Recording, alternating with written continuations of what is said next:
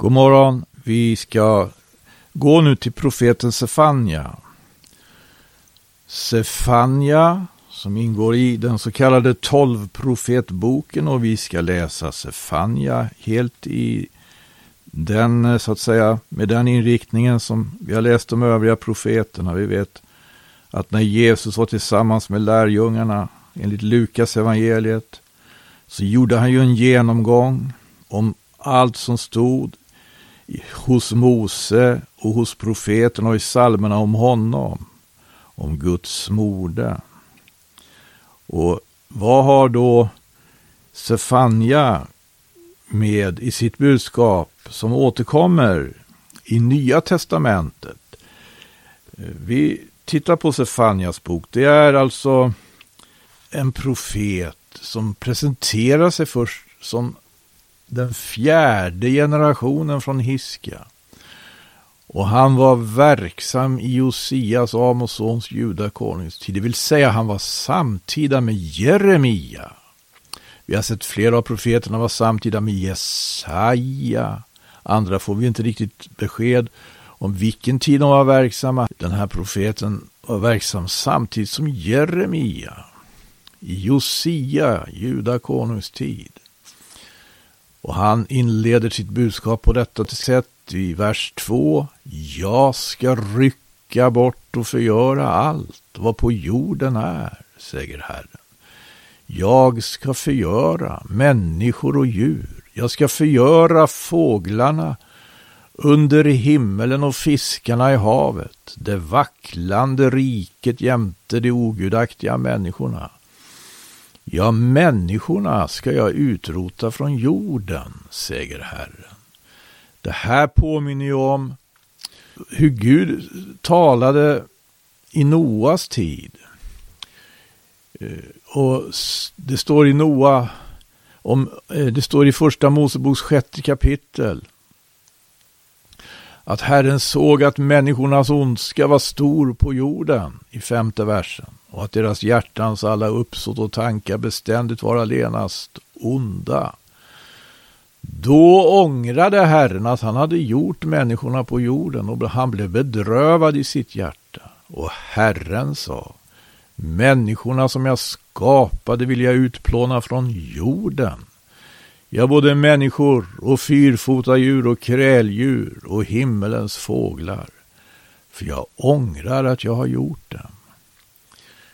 Och i Nya Testamentet finns ju denna tanke också. Den framställs i, eh, av Herren Jesus själv i Matteus evangeliets 24 kapitel. Där Herren talar om ändens tid med sina lärjungar. Och då säger han bland annat som så. I 24 kapitlet Matteus evangelium. I vers 32 där. Ifrån fikonträdet må ni här hämta en liknelse. När dess kvistar börjar, börjar att få save och löven spricker ut, då vet ni att sommaren är nära. Likaså när ni ser allt detta, då kan ni också veta att han är nära. Han, människosonen, han talar om sig själv här i tredje person. Han är nära och står för dörren. Sannerligen säger jag er, detta släkte ska icke förgås förrän allt detta sker. Himmel och jord ska förgås, men mina ord skall aldrig förgås. I Safanja läste vi hur Gud talar om det här. Att han ska förgöra allt vad på jorden är. Och då vet vi, det handlar inte om någonting som det som skedde på Noas tid. En, en stor vattenflod kom och översvämma hela världen. För det lovade Gud, det skulle aldrig ske. Mer. Det kommer ingen vattenflod och ändå kommer himmel och jord att förgås. Det kommer att ske en undergång genom eld, enligt profeterna, enligt Herrens Jesu apostlar, enligt Herren Jesus själv. Vi fortsätter att läsa i Sefania från vers 4 då i första kapitlet. Jag ska uträcka min hand mot Juda och mot Jerusalems alla invånare och utrota från denna plats Bals sista kvarleva, avguda profeternas namn jämte prästerna. De som på taken tillbedja himmelens härskar och de som tillbe Herren och svärja vid honom och svärja vid Malka. De som har vikit bort ifrån Herren och de som aldrig har sökt Herren eller frågat efter honom. Här talar han om fyra olika sätt att förhålla sig till Herren. Till Guds ord. Till Guds budskap. Han talar om de som på taken tillber himmelens härskara. Och så talar han om de som tillber Herren, men också svär vid Malka. Han talar om de som har vikit bort ifrån Herren och de som aldrig har sökt Herren eller frågat efter honom. I Jesu eh, undervisning i Matteus evangeliets trettonde kapitel, då talar han om fyra kategorier. Det handlar också om olika sätt att förhålla sig till Guds, till Guds budskap, till Guds ord, till Gud själv. Vi kan läsa i, i eh, trettonde kapitlet Matteus från vers 3 då. Han talade till dem mycket i liknelser. Han sa en såningsman gick ut för att så. Och när han sådde föll somt vid vägen. Och fåglarna kom och åt upp det. Och somt föll på stengrund där det inte hade mycket jord. Och det kom strax upp eftersom det inte hade djup jord. Men när solen hade gått upp förbrändes det. Och eftersom det inte hade någon rot torkade det bort. Och somt föll bland törnen och törnerna sköt upp och förkvävde det. Men somt föll i god jord och det gav frukt, dels hundrafalt, dels sextiofalt, dels trettiofalt. Den som har öron han höre. Lärjungarna undrade över det här, att han talade i liknelser. Och han svarade varför han gjorde det. Han påminner om Jesajas profetia. Om hur Gud uppdrog åt profeten att, att tillsluta människors öron och ögon och förstocka deras hjärtan. Det var inte alla som skulle fatta det här budskapet, men det skulle lärjungarna göra. Och han säger till dem att de är saliga. Saliga är era ögon som ser och era öron som höra. Och så förklarar han den här liknelsen om såningsmannen från vers 19. När någon hör ordet om riket men inte förstår det, då kommer den onde och river bort det som såddes i hans hjärta. Om en sådan människa kan det sägas att seden såddes vid vägen och att den såddes på stengrunden. Det, det, det är sagt om dem som väl hör ordet och strax tar emot det med glädje, men som inte har någon rot i sig utan blir beståndande endast till en tid och när bedrövelse eller förföljelse påkommer för ordets skull, då kommer de strax på fall. Och att den såddes bland törnerna, det är sagt om den som väl hör ordet, men låter tidens omsorger och rikedomens bedrägliga lockelse förkväva det så att det blir utan frukt. Men att den såddes i den gode. Jag får Jesus med en grupp som är lite mer lyckligt lottad då, vilket inte Sefanja kan finna. Han talar nämligen om de som på taken tillbe himmelens härskara. De har alltså vänt sig helt bort ifrån Gud. Kan det vara de som det handlar om att den onde river bort det som såtts den onde presenterar sina alternativ. Det är ju avgudarna. Det är himmelens härskara. Det är inte Gud. Men han talar också om någon som tillber Herren och svär vid honom och svär vid Malka. Kan det vara de som låter tidens omsorger och rikedomens bedrägliga lockelser förkväva ordet? Där kan ju också då smyga sig in avgudar. Så det blir kluven gudstjänst och kluven tillbedjan. Sefania talar om dem som har vikit bort ifrån Herren. Där, där kanske man kan hitta de som där ordet föll på steggrund. Det var ingen, det fick aldrig någon rot. Men sen är det faktiskt så att Stefania hittar inte någon grupp som riktigt är helhjärtat Eh, mottaglig för budskapet, vilket Jesus faktiskt gör. Här har vi en lite mer positiv framtoning då i Nya Testamentet än vad vi har i, hos Sefania. Jag läser vidare i sjunde versen. Var stilla inför Herren, Herren, för Herrens dag är nära. Herren har tillrätt ett slaktoffer, han har invigt sina gäster. Och det ska ske på Herrens slaktoffers dag, att jag ska hemsöka furstarna och konungas sönerna och alla som klär sig i utländska kläder. Här blir profeten riktigt revolutionär. Han fortsätter, jag ska på den dagen hemsöka alla som hoppar över tröskeln, de som fyller sin herres hus med våld och svek. På den dagen, säger Herren, ska klagorop höras från fiskporten och jämmer från nya staden och stort brak från höjderna.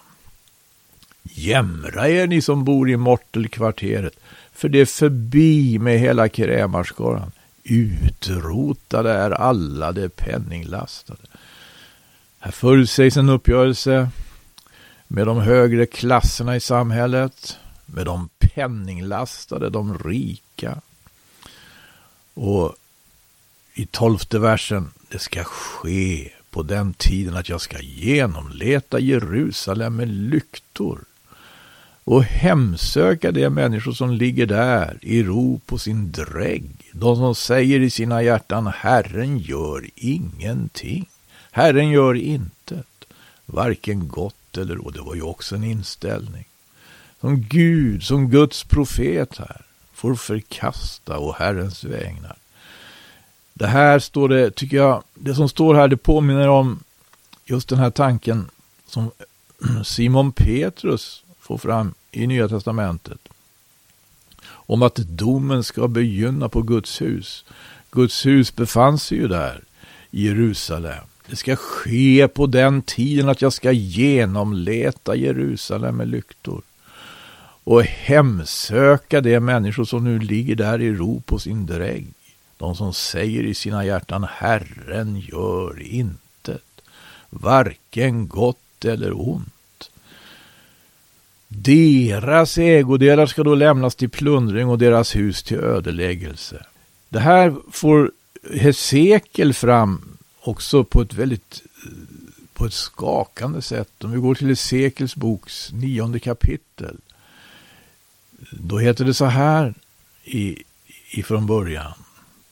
Profeten ser ju syner. Han ser hur Gud handlar. Jag hörde, börjar det här kapitlet, jag hörde honom ropa.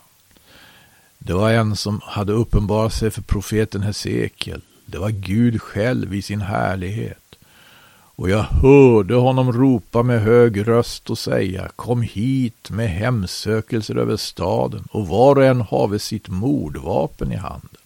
Och se, då kom sex män från övre porten, den som vetter åt norr, och var och en hade sin stridshammare i handen, och ibland dem fanns en man som var klädd i linnekläder och hade ett skrivtyg vid sin länd och det kom och ställde sig vid sidan av kopparaltaret. Och Israels Guds härlighet hade lyft sig från keruben som den vilade på och hade flyttat sig till tempelhusets tröskel och ropade nu till mannen som var klädd i linnekläderna och hade skrivtyget vid sin länd. Herren sa till honom, Herren sa, Gå igenom Jerusalems stad och teckna med ett tecken på pannan de män som sucka och jämra sig över alla styggelser som bedrivas där inne. Och till det andra hörde jag honom säga, dra fram i staden efter honom och slå ned folket. Visa ingen skonsamhet och ha ingen misskund, både åldringar och ynglingar och jungfrur Både barn och kvinnor ska ni dräpa och förgöra. Men ni, men ni ska inte komma vid någon som har tecknet på sig och ni ska begynna.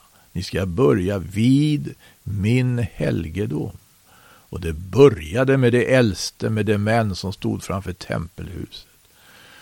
Det började eh, vid helgedomen. Eh, har det här någon motsvarighet i Nya Testamentet? Ja, som jag sa så skriver ju aposteln Petrus i sitt första brev och i fjärde kapitlet eh, ger oss ett väldigt perspektiv. Han skriver så här från sjunde versen. Men änden på allting är nu nära. Var alltså besinningsfulla och nyktra så att ni kan bedja. Och var framför allt uthålliga i er kärlek till varandra. För kärleken överskyler en myckenhet av synder. Var gästvänliga mot varandra utan knot och tjäna varandra. Var och en med den nådegåva han har undfått, såsom goda förvaltare av Guds mångfaldiga nåd. Och jag fortsätter i tolfte versen. Mina älskade, förundra er icke över den luttringseld som är tänd bland er och som ni till er prövning måste genomgå och mena icke att därmed något förunderligt vederfars er. Utan ju mer ni får dela Kristi lidanden, dess mer må ni glädja er, för att ni och må kunna glädja och fröjda er vid hans härlighets uppenbarelse. Saliga är ni om ni för Kristi namn skulle bli smädade, för härlighetens ande, Guds ande, vilar då över er. Det må nämligen inte ske att någon av er får lida såsom dråpare eller tjuv eller illgärningsman, eller därför att han blandar sig i vad honom inte vidkommer. Men om någon får lida för att han är en kristen, då må han inte blygas utan prisa Gud för detta namns skull. Ja, varför är det vi får lida, hörni? Det här får man verkligen fundera på, pröva sig inför. Får vi lida för att vi är kristna, skriver aposteln, då ska vi inte blygas. Får vi lida för någon annan anledning, enligt de givna exemplen, ja då får vi nog blygas. För han skriver så här i sjuttonde versen. Tiden är inne att domen ska begynna och det på Guds hus. Men om begynnelsen sker med oss, vad blir då änden för de som inte hörsammar Guds evangelium? Tiden är inne att domen, känner ni igen det här från? Det var från Hesekiel, eh, en väldigt, ni ska börja, står det va? Eh, enligt Hesekiels nionde kapitel, vid min helgedom. Och Sefania skriver alltså i sitt första kapitel, vers 12. Det ska ske på den tiden att jag ska genomleta Jerusalem med lyktor. Domen ska be begynna på Guds hus. Och det här kanske vi inte riktigt alla gånger är så uppmärksamma på, men stora omvälvande händelser i historien har inte sällan alltså eh, utvecklats utifrån det man menar var Guds hus. Revolutioner, verkliga revolutioner, har ju haft det här alltså. Den här laddningen. Att man har hatat kyrka och präster. Och det tyvärr inte alla gånger med orätt utan med rätta därför det har funnits hyckleri och skrymteri. Och sånt måste naturligtvis dömas av Gud som är sanningen. Det här är klart också, det kommer fram genom Sefania. Han fortsätter i fjortonde versen, Herrens stora dag är nära. Herrens stora dag är nära, den är nära, den kommer med stor hast. Hör, det är Herrens dag. I ångest ropar nu hjältarna. En vredens dag är den dagen, en dag av ångest och trång, en dag av ödeläggelse och förödelse, en dag av mörker och tjocka, en dag av moln och töcken. Vad är detta för dag som är? En vredens dag för det första. En dag av ångest och trångmål för det andra. En dag av ödeläggelse och förödelse för det tredje. En dag av mörker och tjocka för det fjärde, en dag av moln och töcken. Hur många aspekter har mörkret?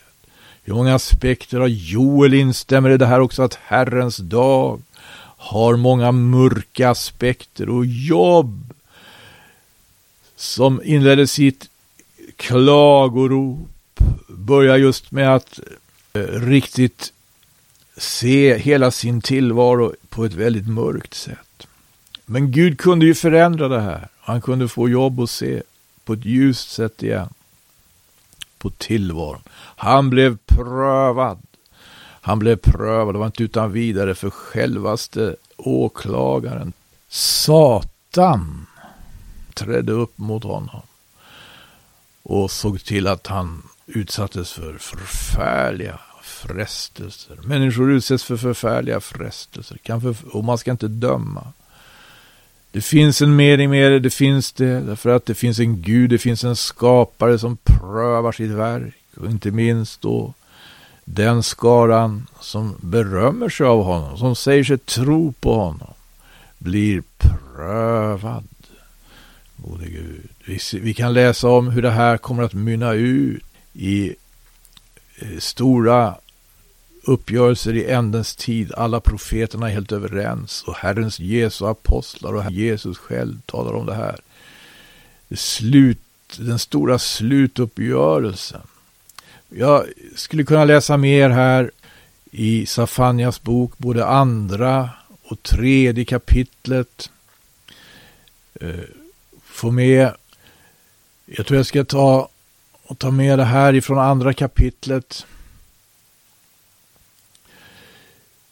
Han talar inte bara mot judarna och Jerusalem och Israel talar mot andra folk också. Han säger så här i åttonde versen i andra kapitlet. Jag har hört Moabs smädelser och Ammons barns hån, hur de har smädat mitt folk och förhävt sig mot dess land.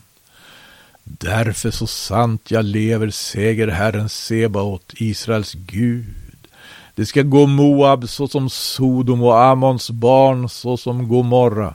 Ett tillhåll för nässlor och en saltgrop ska det bli och en ödemark till evig tid. Kvarlevan av mitt folk ska plundra dem och återstoden av min menighet ska få dem till sin arvedel. Hörde ni? Sodom talas om här. Sodom och Gomorra. Håller vi på att omvärdera Sodom och Gomorra? Ibland så låter det nästan så. Det gäller att rätt förstå det här som skedde med Sodom och Gomorra och därför så verkligen det finns många bibelord som belyser. Det handlar inte bara om homosexualitet, nej verkligen inte, men det handlar om det också. Det fanns homosexuella gäng som förgrep sig på människor. Så var det. Så ska det gå dem, står det i tionde versen, till lön för deras högmod därför att de har smädat och förhävt sig mot Herrens Sebåts folk. Fruktansvärt ska Herren bevisa sig mot dem, för han ska göra alla jordens gudar maktlösa och alla hedningarnas havsländer ska tillbe honom vart folk på sin ort. Här hör vi ett eko från Andra Mosebok. Andra Moseboks tolfte kapitel. Andra Moseboks tolfte kapitel. Och om jag inte misstar mig, till och med tolfte vers då. Där Gud förlossar sitt folk ur Egypten. Efter att ha sänt tio plågor så säger han om den slutliga plågan. Jag ska på den natten gå fram genom Egyptens land och slå allt förstfött i Egyptens land, både människor och boskap, och över Egyptens alla gudar ska jag hålla dom. Jag är Herren. Så, så det är från Andra Mosebok och i, i Sakarja, eller Safania, jag misstar mig där hela tiden, Safania är det. Fruktansvärd ska Herren bevisa sig mot dem. Han ska göra alla jordens gudar maktlösa. Inte alltså bara Egyptens den här gången, utan alla jordens gudar. Det kommer enligt Uppenbarelseboken att ske på ett liknande sätt. Det kommer att gå domar över världen. När lammet bryter de sju inseglen så ser vi att det kommer sju änglar med sju basuner. När de sju änglarna stött i sina basuner, då kommer ytterligare sju änglar, var och en med en vredeskål. Det är på ett, motsvarande sätt vad som skedde med ett land, med Egypten, det kommer att ske, säger enligt Uppenbarelseboken, med hela världen. Och det innebär att alla jordens gudar blir maktlösa. Det talas här också om slutstriden i Josafats dal, i Safanja. Det är ganska märkligt. Det står i tredje kapitlets åttonde vers på det viset att därför må ni vänta på mig, säger Herren, och på den dag jag står upp för att ta byte. För mitt domslut är, jag ska församla folk och hämta tillhopa konungariken för att utgjuta över dem min ogunst, all min vredes glöd. Ty av min nitälskans eld ska hela jorden förtäras. Och så vänder det. Och så vänder det på ett förunderligt sätt. Och så vänder det. Hör nionde versen. Se, då ska jag ge åt folken nya renade läppar så att de allasammans åkalla Herrens namn och endräktigt tjäna honom. Ända ifrån länderna bortom e- Etiopiens strömmar ska mina tillbedjare, mitt förskingrade folk, frambära offer åt mig. Vi har sådana mäktiga löften i skriften. Det finns förutsägelser, men de här förutsägelserna och löftena står ibland i ett så förunderligt förhållande man kan inte fatta. Det är inte möjligt för en människa riktigt att begripa. Men det står om en slutuppgörelse, en slutstrid. Och det står om en uppståndelse, en allmän uppståndelse. Alla, det, det, här skriver Daniel om, det här skriver aposteln Paulus om. Jag tror att det handlar om det. Se, då ska jag ge åt folken nya renade läppar. Nu kanske jag förhastar mig här. Det finns också, det ska ske en upprättelse av en nation bland nationerna och alla andra nationer får förhålla sig till det. Se, då ska jag ge åt folken nya renade läppar så att de alla sammans åkallar Herrens namn och endräktigt tjäna honom. Det börjar med pingsten. Det skedde ett under. Man talade nya tungomål, står det. Men Gud kommer att föra allting till ett slut, till ett slutmål. Då det här på något vis kommer att manifesteras på ett nytt och under, på underbart sätt. Vem kan fatta det? Det finns förutsägelser om dom och undergång. Det finns också löften om upprättelse och härlighet. Och vi vet att det här allt sammans, det kan vi förstå på rätt sätt endast genom Jesu Kristi kors genom honom som har dött för oss, genom honom som har genom Guds makt uppstått från de döda och som nu är på Guds faderns högra sida. Det betyder han är ett med Gud. Han har alltid varit det. Att åkalla hans namn, det är detsamma som att åkalla Guds namn. Och vi uppmanas av en annan profet att göra det. För att det är nämligen så, var och en som åkallar Herrens namn, han ska bli frälst. Amen.